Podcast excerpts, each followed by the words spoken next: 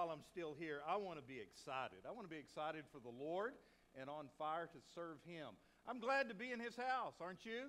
Uh, I tell you what, I've, I've, been really excited this past week watching the Olympics. Man, I just, I love the Olympics. I love to watch the United States as they compete and as they win gold. But I'm more excited to be here today than I am to watch the Olympics. Okay, come on. Okay. I am, I, listen, I am more excited to be in here with you than I am that tomorrow school starts. How about that? Well, good. I'm glad you're here. Uh, I'm going to keep preaching from the book of Acts. We're going to be in chapter 5 today. Unstoppable witnesses. What I want you to see this morning is that we are a small part of something that is amazingly huge. We are a humble part of a movement that cannot be stopped, nor can it fail a movement that is marching along throughout history, impacting people in nations all over the world, and that will one day fill the whole universe as the kingdom of God.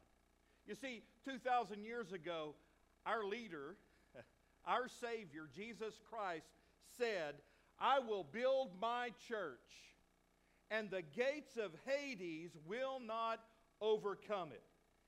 This is His church. Okay? We are a part of His church.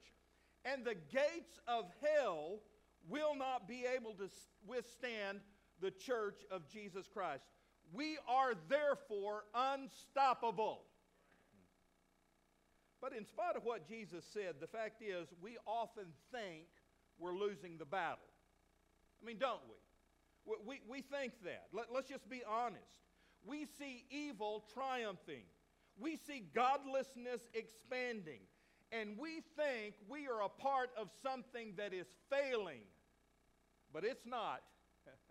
the church is strong. In fact, a few years ago in 2012, Dan Meyer wrote a book entitled Witness Essentials.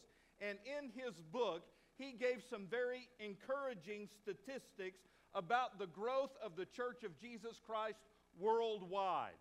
For example, he states in 1900, Korea had absolutely no Protestant churches. But today there are over 7,000 churches alone just in the city of Seoul, South Korea. 100 years ago, the southern part of Africa was only 3% Christian. Today, 63% of the population are believers. And the church in Africa is growing by 34,000 people a day. That's amazing. More people in the Islamic world have come to Christ over the past 25 years than the entire history of Christian missions.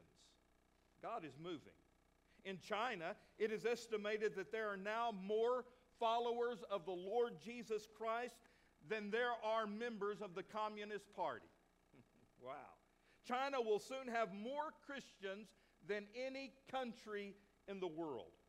Across the planet, followers of Jesus are increasing by more than 80,000 people a day. And get this, church 510 new churches form every single day. God is doing something in our world. You know, we shouldn't be surprised about any of that because Jesus said it would happen. Jesus said, I am going to build my church, and the gates of hell shall not prevail against it. Sure, I, I know there are places, you can applaud that because that's pretty good, isn't it? I know there are places in our world where this is not happening. And I'm sad to say that the church in America is stagnated. And if revival doesn't come, we will soon be in decline. But here's what I do know the gospel is being preached in places it has never been preached before. And we know this when the good news is preached, people will be saved, and lives will be changed. Well, the book of Acts is the story of how all of this got started. There was a small group of men and women who discovered what it means to be unstoppable, living in the irresistible power of God's Holy Spirit. The gospel will be taken to the ends of the earth by the followers of the Lord Jesus Christ, and we will do it in the power of the Holy Spirit. Therefore, it makes us unstoppable. So here we are in Acts chapter 5. While we are a part of something that is unstoppable, it never has been, nor will it ever be, easy. That's what we see in this episode in Acts 5. Now, this is a kind of a lengthy passage I want to deal with this morning. So, what I'm going to do is kind of fly over it just to show us this unstoppable work of God in the church today. And then I want to come back and, and end by landing on just a couple of words of encouragement for you and for our church. What we have here is a second wave of persecution in Acts chapter 5 that has been unleashed on the church by the religious authorities in Jerusalem. In the first wave of persecution, Peter and John were arrested. Then they were released and they were commanded, do not preach the gospel anymore. Well, obviously, they would not be stopped by that prohibition.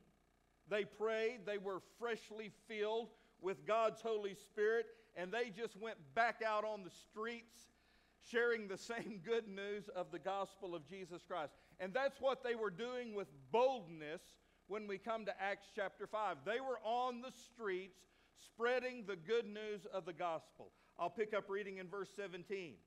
It says, Then the high priest rose up, and all those who were with him, which are the sect of the Sadducees, and they were filled with indignation, and they laid their hands on the apostles, and they put them in the common prison. Now, church, understand this. We are not unstoppable as a church or a group of people or even as an individual believer because we have political power. Because I don't think the church has ever had political power. See, don't think that the only way we can prevail and the only way we can make a difference in our world is to make sure that we have people in political power that is on our side. Because it doesn't work that way the apostles found themselves on the wrong side of the prevailing party, but they were still unstoppable. Because let me tell you, when God is for you, who in the world can be against you? And they had this unstoppable power. Verse 19 lets us in on a, a new little secret here. It says, But at night, an angel of the Lord opened the prison doors and let them out. Here's what made this group of men unstoppable. Number one, they were unstoppable because they had divine assistance. God was on their side. And God sent this angel to set them free. An angel intervenes to miraculously let them out of jail. Now, by the way, this is one of three instances in the book of Acts where prisons could not hold God's preachers. I think that's pretty cool prison doors just miraculously fly open. It's like Luke wants us to remember that no earthly jail can arrest the gospel of Jesus Christ. Here's what the angel said in verse 20 Go, stand in the temple, and speak to the people all the words of this life. Really, if, if you want to just get it down to a few words, this is the main point of everything the church is doing in the book of Acts. And it's what we should be doing. Right here, this is what we should be doing. What did he tell them to do? Three things. He said, Go, stand, and speak. Some of the newer translations use the word tell at the end. Go, stand, and tell. Those three things. Go out there on the streets, take your stand for Jesus Christ, and tell them the message of this new life, which is the gospel. And that is exactly what they did. Again, uh, let's just step back here for a second. This is the second time they've been arrested. They have been commanded don't be preaching in this name anymore. Keep your mouth shut. Don't go out on the streets and spread this good news. Now, if that were a bunch of us, we would probably go into hiding. We would have an underground church. We'd, we'd, come, we'd have a business meeting and say, hey, you know, the city officials don't like us doing this, so, so let's just meet underground. Let, let's meet at midnight. Let's don't let anybody else know. We'll kind of have a secret organization because we don't want to be persecuted. We don't want to get into trouble. But that is not what they did. Instead, in verse 21, it tells us when they heard that, they entered the temple early in the morning and they taught. They went back to doing the, the exact thing that they were told not to do. Number two, they were unstoppable because they had been given a clear command from an angel who represented God Himself. I really think we would be much more bold and we would be much more intentional in our witness if we had heard that clearly from God as well. If an angel came up here today and took my place and said, Okay, Cavanaugh Church, tomorrow I want you to go out and do three things go, stand, tell. I think you would be inclined to do that, wouldn't you? I am no angel. I want to tell you that I am no angel, but I represent the same God that that angel did. And I'm telling you, our business is the same business they had. And what we should be doing is the same thing they were told to do go, stand, tell. Let me challenge our students. Tomorrow you go back to school. Let me tell you, be a rock for Jesus. There are kids in your school who need a moral compass. They need someone to direct them to the right way to live. And you are that ambassador for Jesus. You are that witness. So go, stand, tell. You parents, when you go back to work tomorrow, you go, stand, and tell. Whether you're at Walmart or whether you're at work, go, stand, and tell. That's what we're told to do. Well, the next few verses explain how the religious authorities gathered to decide what they were going to do with these menaces who kept preaching the gospel. And so they sent some officers to retrieve them from their prison cells. But when they got to the jail, they found that the doors were locked and shut, but there was no one inside.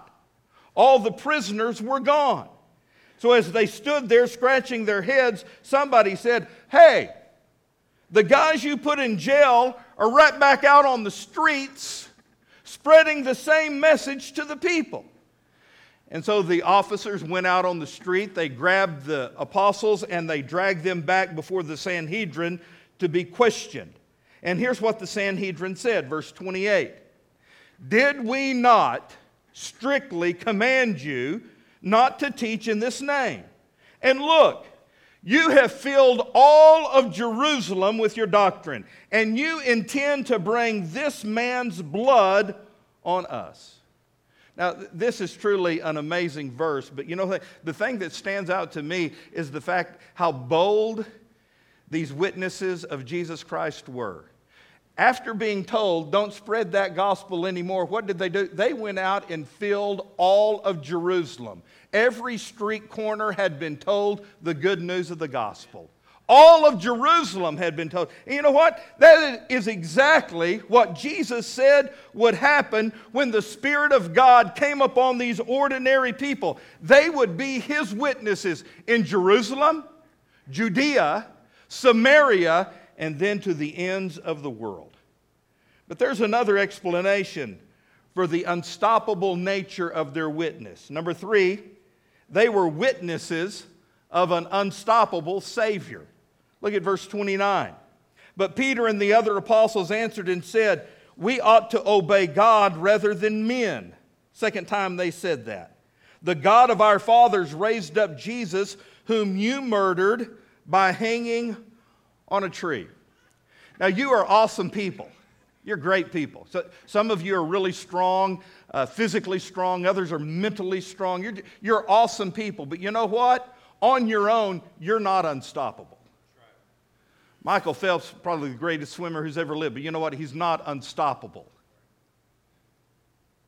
These disciples on their own were not unstoppable, but they were representing a man who is unstoppable and their message was all about Jesus. The Savior we're talking about is unstoppable. The Roman and Jewish leaders thought they could stop Jesus by executing him. They failed because God raised Jesus from the dead. More than that, these apostles went on and said in verse 31 Him God has exalted to his right hand to be prince and savior, to give repentance to Israel and forgiveness of sin. Jesus has been exalted, and Jesus will be exalted. Do you see that? He has been exalted. He will be exalted because the Bible tells us that there is coming a day when every knee will bow.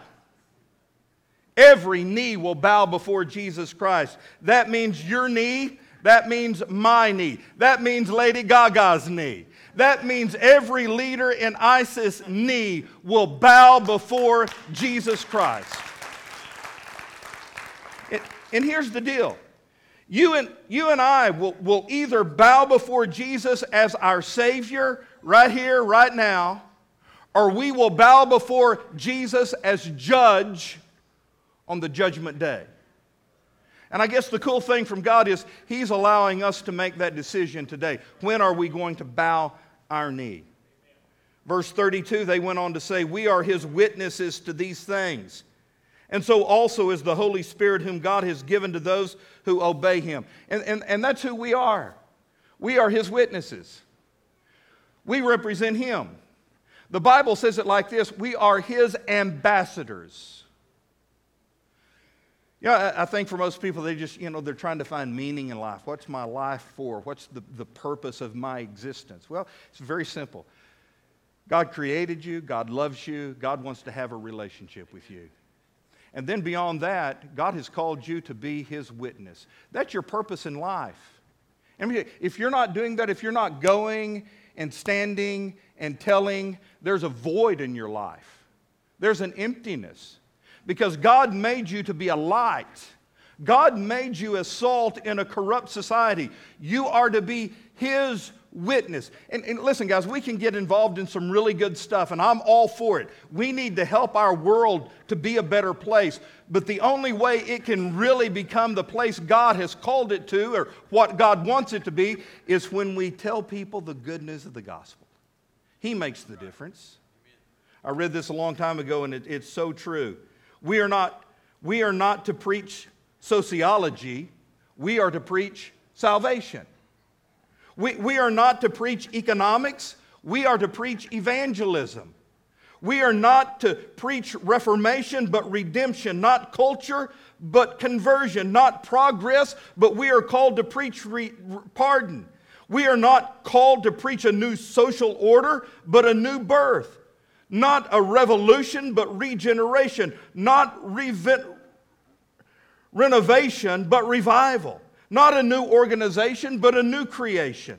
Not democracy, but we are called to preach the gospel. Not civilization, but Christ. We are His ambassadors. We are not diplomats. And yes, I'm all for being a good citizen, but more than that, I want to be a good representation of Jesus Christ. We are His witnesses. So go, stand, and tell. Now, here's another reason they were unstoppable. Number four, they were filled with the unstoppable power of God's Holy Spirit. You see, this is what makes people do crazy things God's Spirit on their life. This is what causes people to risk their job by speaking out for Christ, their reputations, yes, even their very lives. They could obey God and not man because they had been given the power to do that. And the power is found in the Holy Spirit. Well, this made the religious authorities so angry they wanted to kill them. In fact, verse 33 says they were furious and they plotted how they could kill them. But cooler heads prevailed. Look at verse 34. Then one in the council stood up, a Pharisee named Gamaliel, a teacher of the law held in respect by all the people. And he commanded them to put the apostles outside just for a little while. And he said to them, Men of Israel, take heed to yourselves what you intend to do regarding these men. Now, we, we know a little bit about this man by the name of Gamaliel. He was probably the most respected Jewish teacher of his day. He had a kind of a seminary where young men would come and study who wanted to be rabbis.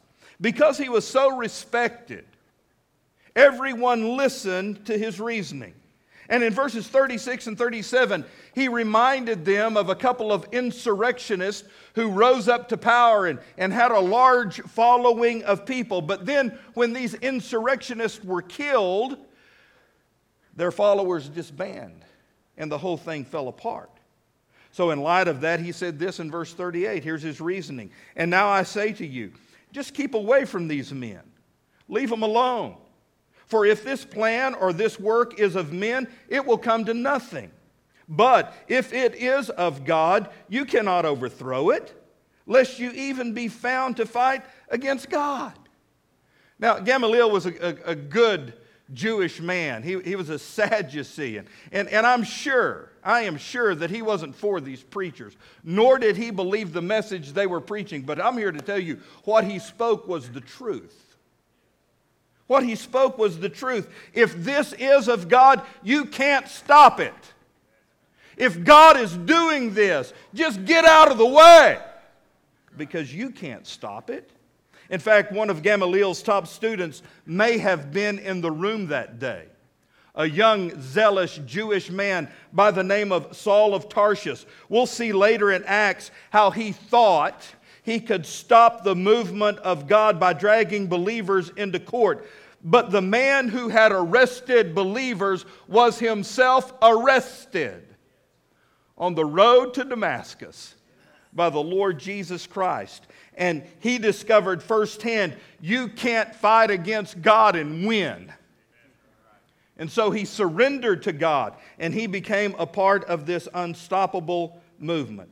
So here's a fifth reason these people were such unstoppable witnesses it's because they were a part of the unstoppable purpose of God. Church, can I tell you something? We are on the winning side. I've read the end of the book. We win.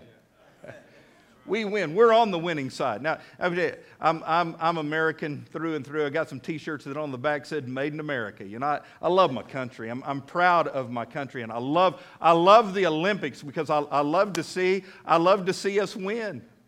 And then, you know, to play the national anthem at the end. Man, I love it. You know, I don't know. I think we have over 50 medals right now, more than any other country. Isn't that awesome?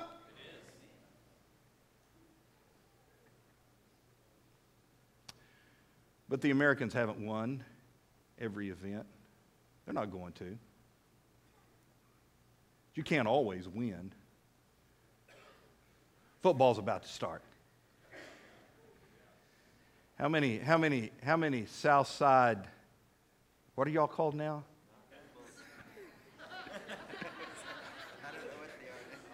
I'm sorry. how many Southside Mavericks we have in the house? Okay, one of you up there in the balcony. There's more than that here, I know, right back there. How, how many uh, Alma, was it Alma Airedales? See, Van Buren has some there pointers. Any, any pointers in here? What about you Greenwood Bulldogs? I don't know. Why, why, why is our church not down in Greenwood? Is it? Nah. You, you can, you can t- went, went to uh, open practice last night, and I was just, I was, I'm glad football is, Jim, aren't you glad football's about to start? Man, it's just, it's just exciting. Know, Greenwood's got this great record, man. They, they win more than they lose, but you know what? They're not always going to win. Pine Bluff beat us last year. And on your own, you're not always going to win. But Jesus does. Jesus never loses. Jesus always wins. Jesus is unstoppable. And, and here's the good news because we're on his team, we win too. We are unstoppable. Hmm. I, I understand not everybody we witness to is going to be saved. But you know what? That's not our business, that's God's business. His kingdom will come one day. And his kingdom will be populated by hundreds of millions of people who have put their faith and their trust in Jesus Christ for eternal life. And it is our job to be his witness. We are a part of his unstoppable, eternal purpose. That's why it says in verse 40 that these Sadducees agreed with Gamaliel, and when they had called for the prisoners and apostles, they beat them. And they commanded that they not speak in the name of Jesus any longer. And then they let them go. But when these disciples departed from the presence of the council, they rejoiced because they counted themselves worthy to suffer shame for his name. we've got a bigger perspective on things. We know that this world is tough. We know this world hates us. We know we're not always going to get our way in this world. But you know what? We have read the end of the book. We do know that we're going to win. So even when we face persecution and affliction, we can rejoice having counted ourselves worthy to be called a follower of the Lord Jesus Christ. And so these men were beaten they were ordered not to speak in Jesus' name, but look what they did in verse 42. They went out daily in the temple and in every house. They did not cease teaching and preaching Jesus as the Christ. They're kind of like that Energizer bunny. Eh? You couldn't stop them. You can't keep a good man down. You can't keep Christians who have truly been converted by the grace and power of Jesus Christ down you can't keep our mouths shut because it's overflowing in our heart. They were unstoppable witnesses. Question is, are you? In fact, I got a couple of questions I want to ask you. What would you attempt for God if you knew you could not fail?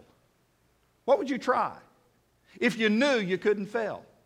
Or what about this? What would you sacrifice if you knew it was for a winning cause?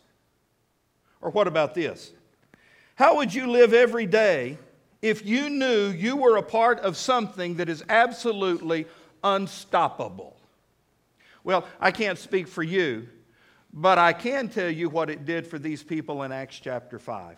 It allowed them to do three things. Number one, it allowed them to obey God, courageously obey God. Verse 29, it says, We must obey God, not men. We're going to do what God tells us to do. Now, church, let me tell you, as a good citizen, we need to obey the laws of the land. Okay? We need to do what, what our law says to do. Unless our laws contradict God's laws. And then we obey God. All right? And that's what these guys manned up to do. We're going to obey God, and God gave them the courage to do that. We don't fear what people say or even what they do to us. Our God is Lord. And one day everybody's going to know that. So, what did it allow these guys, number one, to obey? Number two, to persevere. Verse 39, his reasoning, Gamaliel's reasoning, if this is from God, you're not going to be able to stop it. If these guys are from God, you can't stop them. Sometimes we want to quit because we see evil winning all around us. But we belong to God, and His purpose cannot fail. So, church, let's boldly go, stand, and tell. And then, number three, it allowed them to endure. Verse 41 So they departed from the presence of the council, rejoicing that they were counted worthy to suffer shame for his name. Why? Why did they do that? Well, because the name of Jesus is a name that is above every name. I quoted this verse earlier, part of it. Let me quote it in its entirety. The Bible says, One day, at the name of Jesus, every knee will bow and every tongue will confess Jesus is Lord. Amen. Because he is. And I can't think of a better way to end our service today than by doing that by humbling ourselves, by taking a knee before a holy God and confessing that Jesus Christ is Lord. Did you know that's the only way you can go to heaven? It's only one way. It's by believing in Jesus Christ. If you confess with your mouth and believe in your heart that God raised Jesus from the dead, you can be saved. So if you've never been saved, I'm going to ask that you come today, humble yourself before God, believe and trust Jesus as your Savior. If you're here this morning and, and you're a believer, but you're away from God, man, I can't think of a better thing for you to do than to come and humble yourself before God today. Bow your knee before Him and ask for cleansing and forgiveness. And for the rest of us, man, I, I can't think of anything better to do than to come and humble ourselves before God and ask His favor on our life, our families, this country, and our church. And so, dear Lord, today we want to come and do that. We want to come and, and bow a knee before you. We want to confess with our tongue that Jesus Christ is Lord. And, dear Jesus, for everyone who needs to come and pray this morning, I, I ask that you would just open the door for them to come. Help them, help them to not be afraid or ashamed or embarrassed. I pray that they would receive the power to come and pray at the altar today. Dear Jesus, I pray that you'd speak to every heart that is here. For those who need forgiveness, may they find it today. For those who just need grace extended in their life, give them grace. Lord, I pray that there'd be a small army of people within this congregation who comes and, and prays for our church that we would be the unstoppable force that you've called us to be. We ask all this in Jesus' name. Amen. I'm going to ask that you stand, and as the praise team sings, why don't you come and pray? Altars are open.